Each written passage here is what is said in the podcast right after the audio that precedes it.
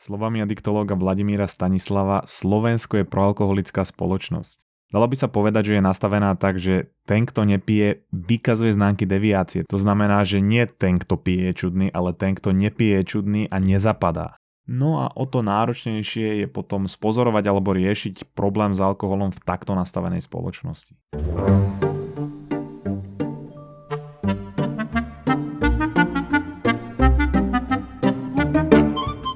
Téma dnešnej epizódy mi napadla pri počúvaní skvelého rozhovoru Novodobé závislosti v podcaste Zdravá duša od Unión zdravotnej poisťovne.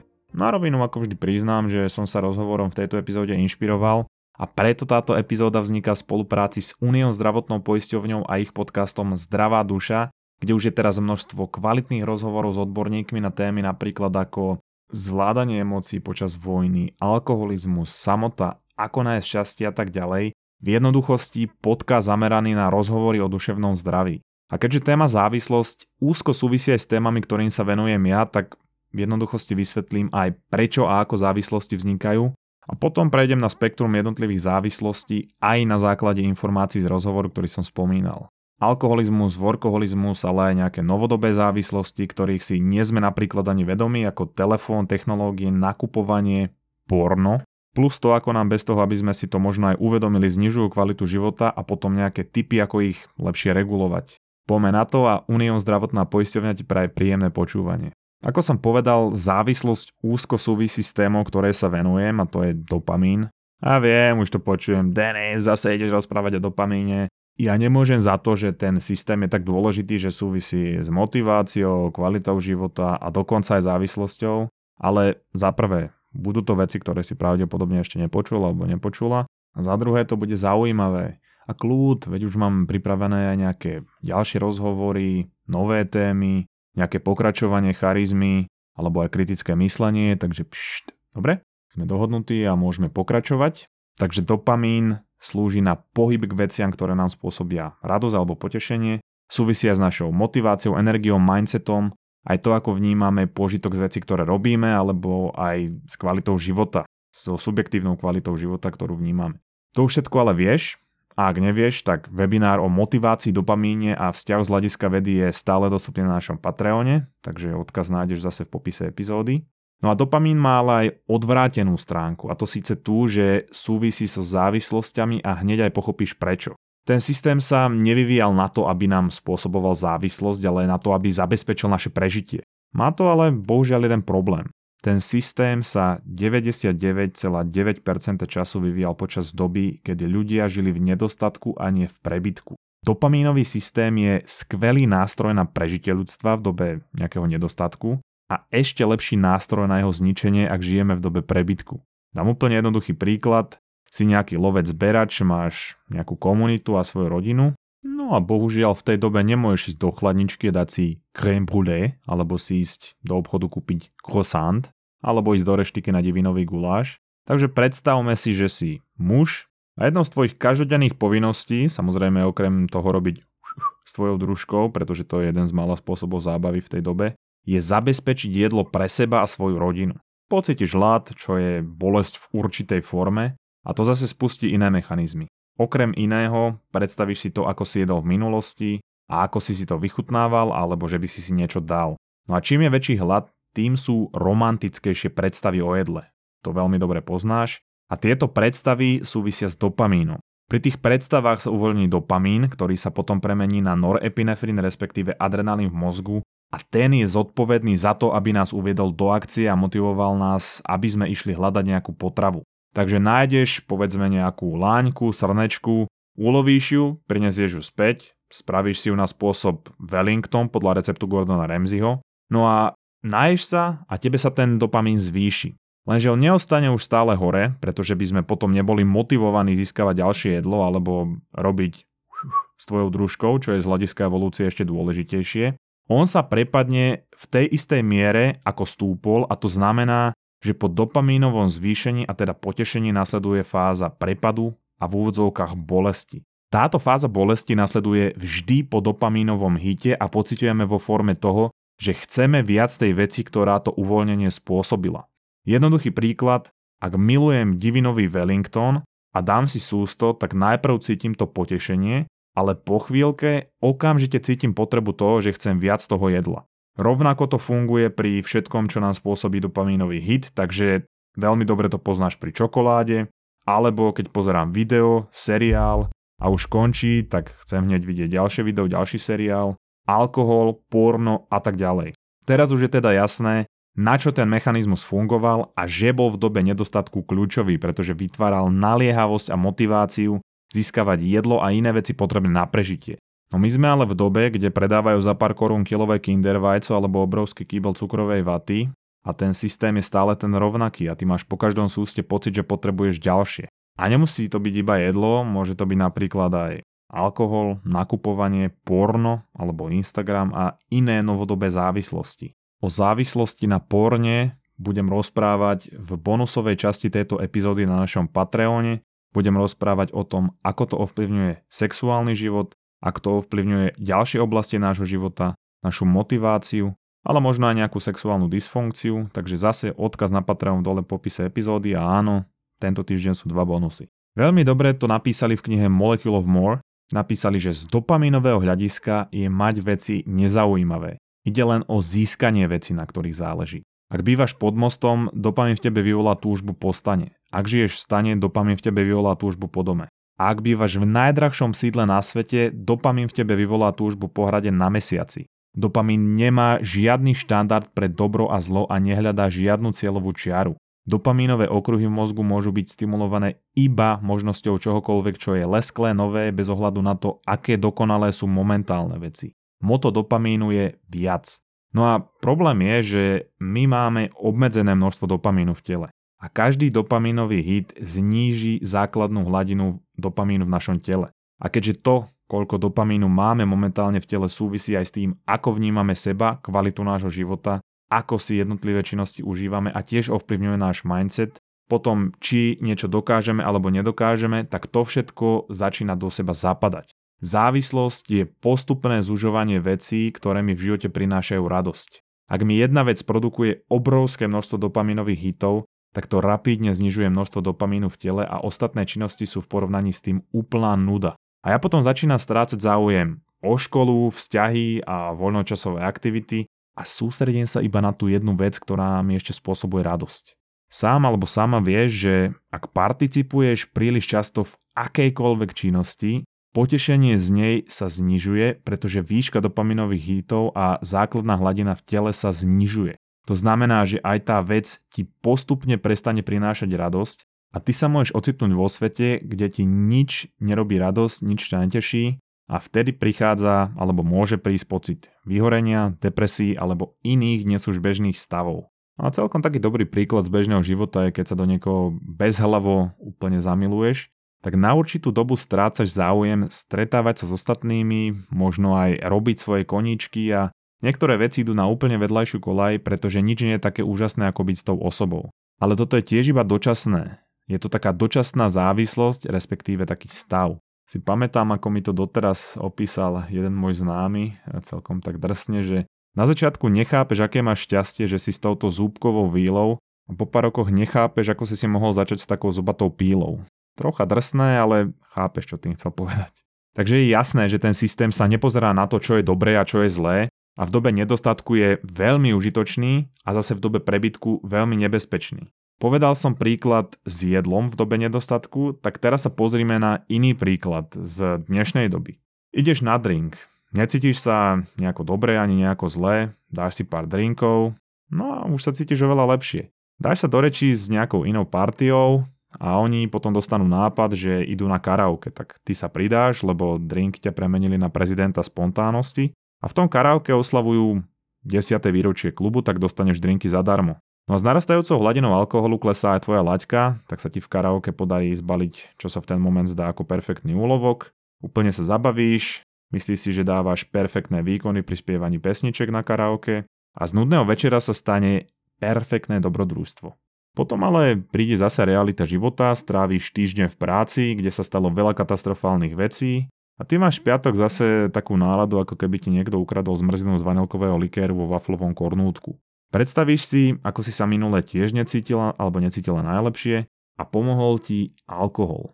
Dopamín zapracuje, príde tá predstava pitia alkoholu, príde ten pocit, ako si sa vtedy cítila alebo cítila, spomienky na príjemný večer, na to dobrodružstvo a spojenie s tým, že sa potom budeš cítiť lepšie.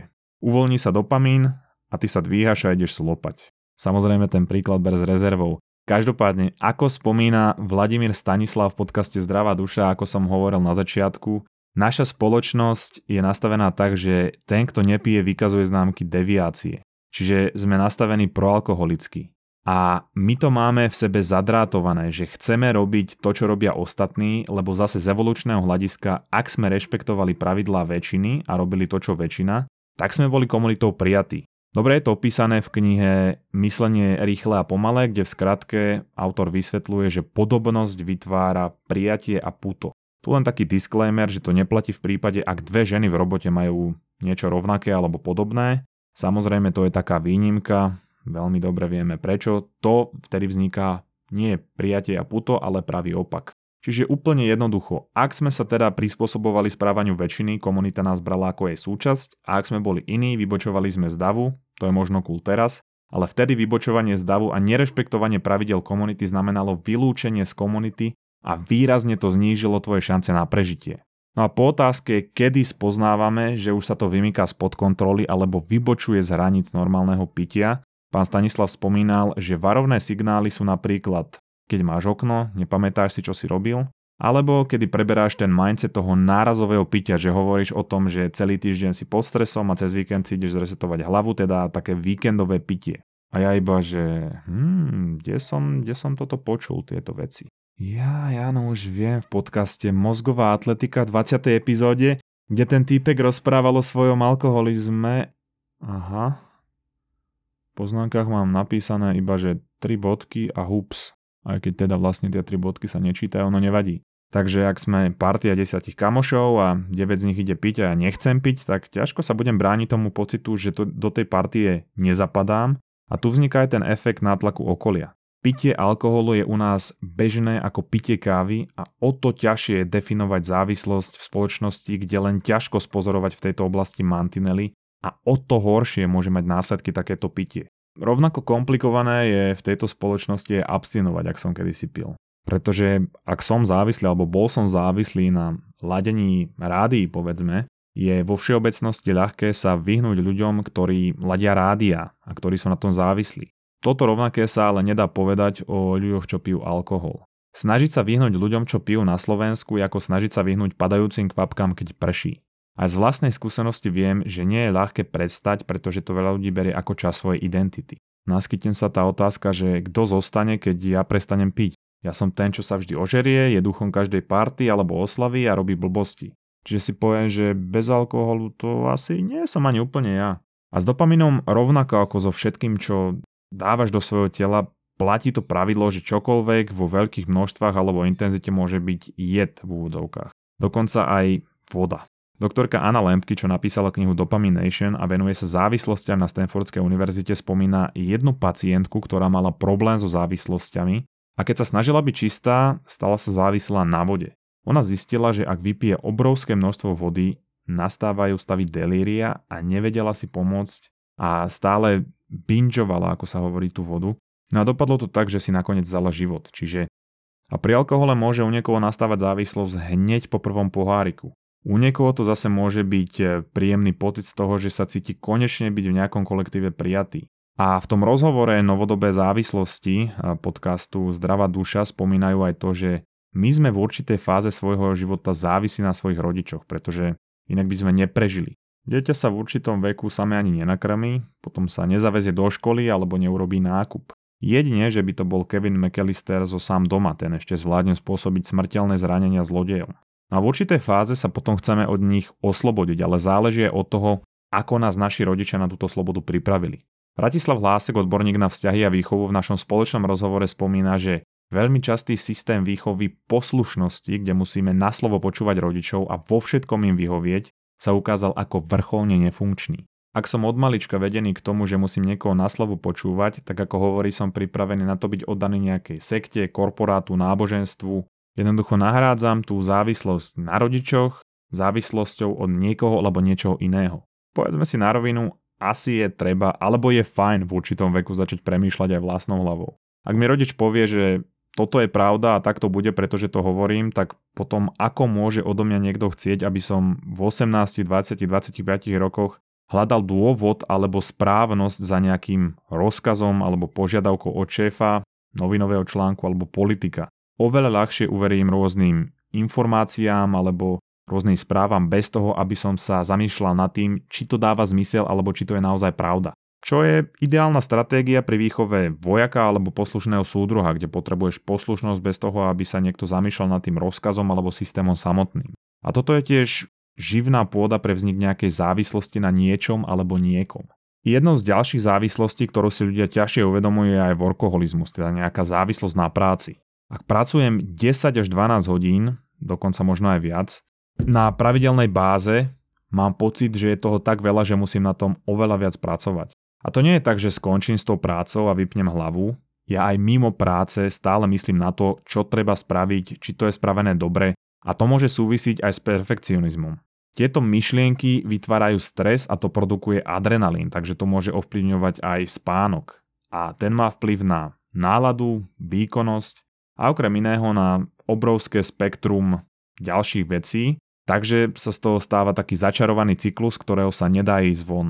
Potom je bežné aj to, že všetok čas strávený mimo práce a všetok čas strávený vtedy, keď nepracujem na tej veci, považujem za mrhanie a ak mi niečo v úvodzovkách bráni alebo niekto bráni vo vykonaní tej práce, tak sa to môže stať prekážkou. Môže to byť aj rodina, partner, deti a tam vznikajú potom rôzne konflikty ako sa spomína v rozhovore novodobé závislosti, môže to ovplyvňovať aj intimnú oblasť vzťahu a, a ten človek má potom pocit, že zlyháva aj v práci, keď je toho veľa, nemá toho veľa dokončeného, ale aj vo vzťahu a potrebuje to kompenzovať či už alkoholom alebo utekaním do virtuálneho sveta, ale zároveň dobre zarába, možno má hypotéku a nevidí cestu von, nevidí to svetlo na konci tunela. A potom sú tu závislosti, ktoré si ani nemusíš všimnúť a zároveň sa zdajú neškodné, ale môžu napáchať veľa škody a my nevieme pochopiť, prečo máme rôzne spektrum problémov. V 27. epizóde som hovoril o tom, ako rapídne sa nám pri telefóne a sociálnych sieťach uvoľňuje dopamín. Dalo by sa to nazvať aj superstimulus. My dávame signál mozgu, že na dosiahnutie potešenia nie je potrebná žiadna námaha a závislosť môže padnúť tak hlboko, že si nevieme predstaviť. Byť chvíľu bez zábavy, ísť na prechádzku bez podcastu hudby alebo nejakej zábavy, alebo dokonca problém byť sám so sebou. Rapidne to znižuje aj našu schopnosť sa sústrediť a tvrdo pracovať a v extrémnych prípadoch to z dlhodobého hľadiska znižuje subjektívny pocit z toho, ako si nejakú vec alebo život užívam. A predsa to človek môže pripisovať tomu, že starne alebo má nejakú chorobu a za všetko hovorí e, príklad, ktorý spomínal Andrew Huberman, ktorý má podcast Huberman Lab, kedy sa stal chalan závislý na videohrách a tie sú obrovským spúšťačom dopamínu, tiež to je niečo ako superstimulus a pomaly začal strácať záujem o svoje hobby, ako povedzme cvičenie. Prestali ho baviť aj prednášky na škole, na ktorú dokonca on chcel chodiť a sám si ju vybral a upadal až do depresívnych stavov. Samozrejme nevedel, ako to riešiť a potom sa dozvedel viacej o probléme e, dopamínu a tejto závislosti a skúsil 30-dňový detox od hier a celkovo od tých dopamínových lavín a spúšťačov a superstimulov a po tej dobe ho zase začalo baviť cvičenie, začal sa vrácať do života, začali ho baviť prednášky, pretože prirodzená hladina dopamínu v tele sa obnovila. Niektoré z týchto závislostí nie sú možno až tak ďaleko, že by si ich nevedel alebo nevedela zvládnuť sama svojou vlastnou vôľou. A čo je úplným základom pri seba kontrole v rôznych oblastiach je mať zvládnuté dve oblasti života a to je spánok a životospráva. Ak máš rozhodený spánkový cyklus, máš horšiu seba kontrolu, náladu máš rozhodené aj hormóny a veľa iných vecí. No a ak máš v tejto oblasti problém alebo ju chceš zlepšiť, tak e, na Patreon som zverejnil aj môj druhý webinár e, Spánok ako superschopnosť, kde idem do podrobna e, v tom, čo všetko spánok ovplyvňuje a hovorím o konkrétnych technikách, ako ho optimalizovať, ako vplýva svetlo, ako vplýva to, kedy sa stravuješ a tak ďalej. Ale ono to môže byť čokoľvek. Všetko, čo robím, možno až príliš často a nemám z toho už až také potešenie, je to z jedného dôvodu, že systém človeka nemôže fungovať tak, aby stále zažíval nejaké potešenie, lebo postupne potom nebude zažívať potešenie žiadne. Jednoduché pravidlo pri týchto veciach, ktoré si uvedomujem, že možno používam častejšie než normál, alebo že sa na nich stávam závislý, je znížiť tú intenzitu a keď máš pocit, že to je veľmi zlé, tak skús na 30 dní prestať. Tých prvých 14 dní je väčšinou úplné peklo, je to hell, ale potom začína v úvodzovkách nový život.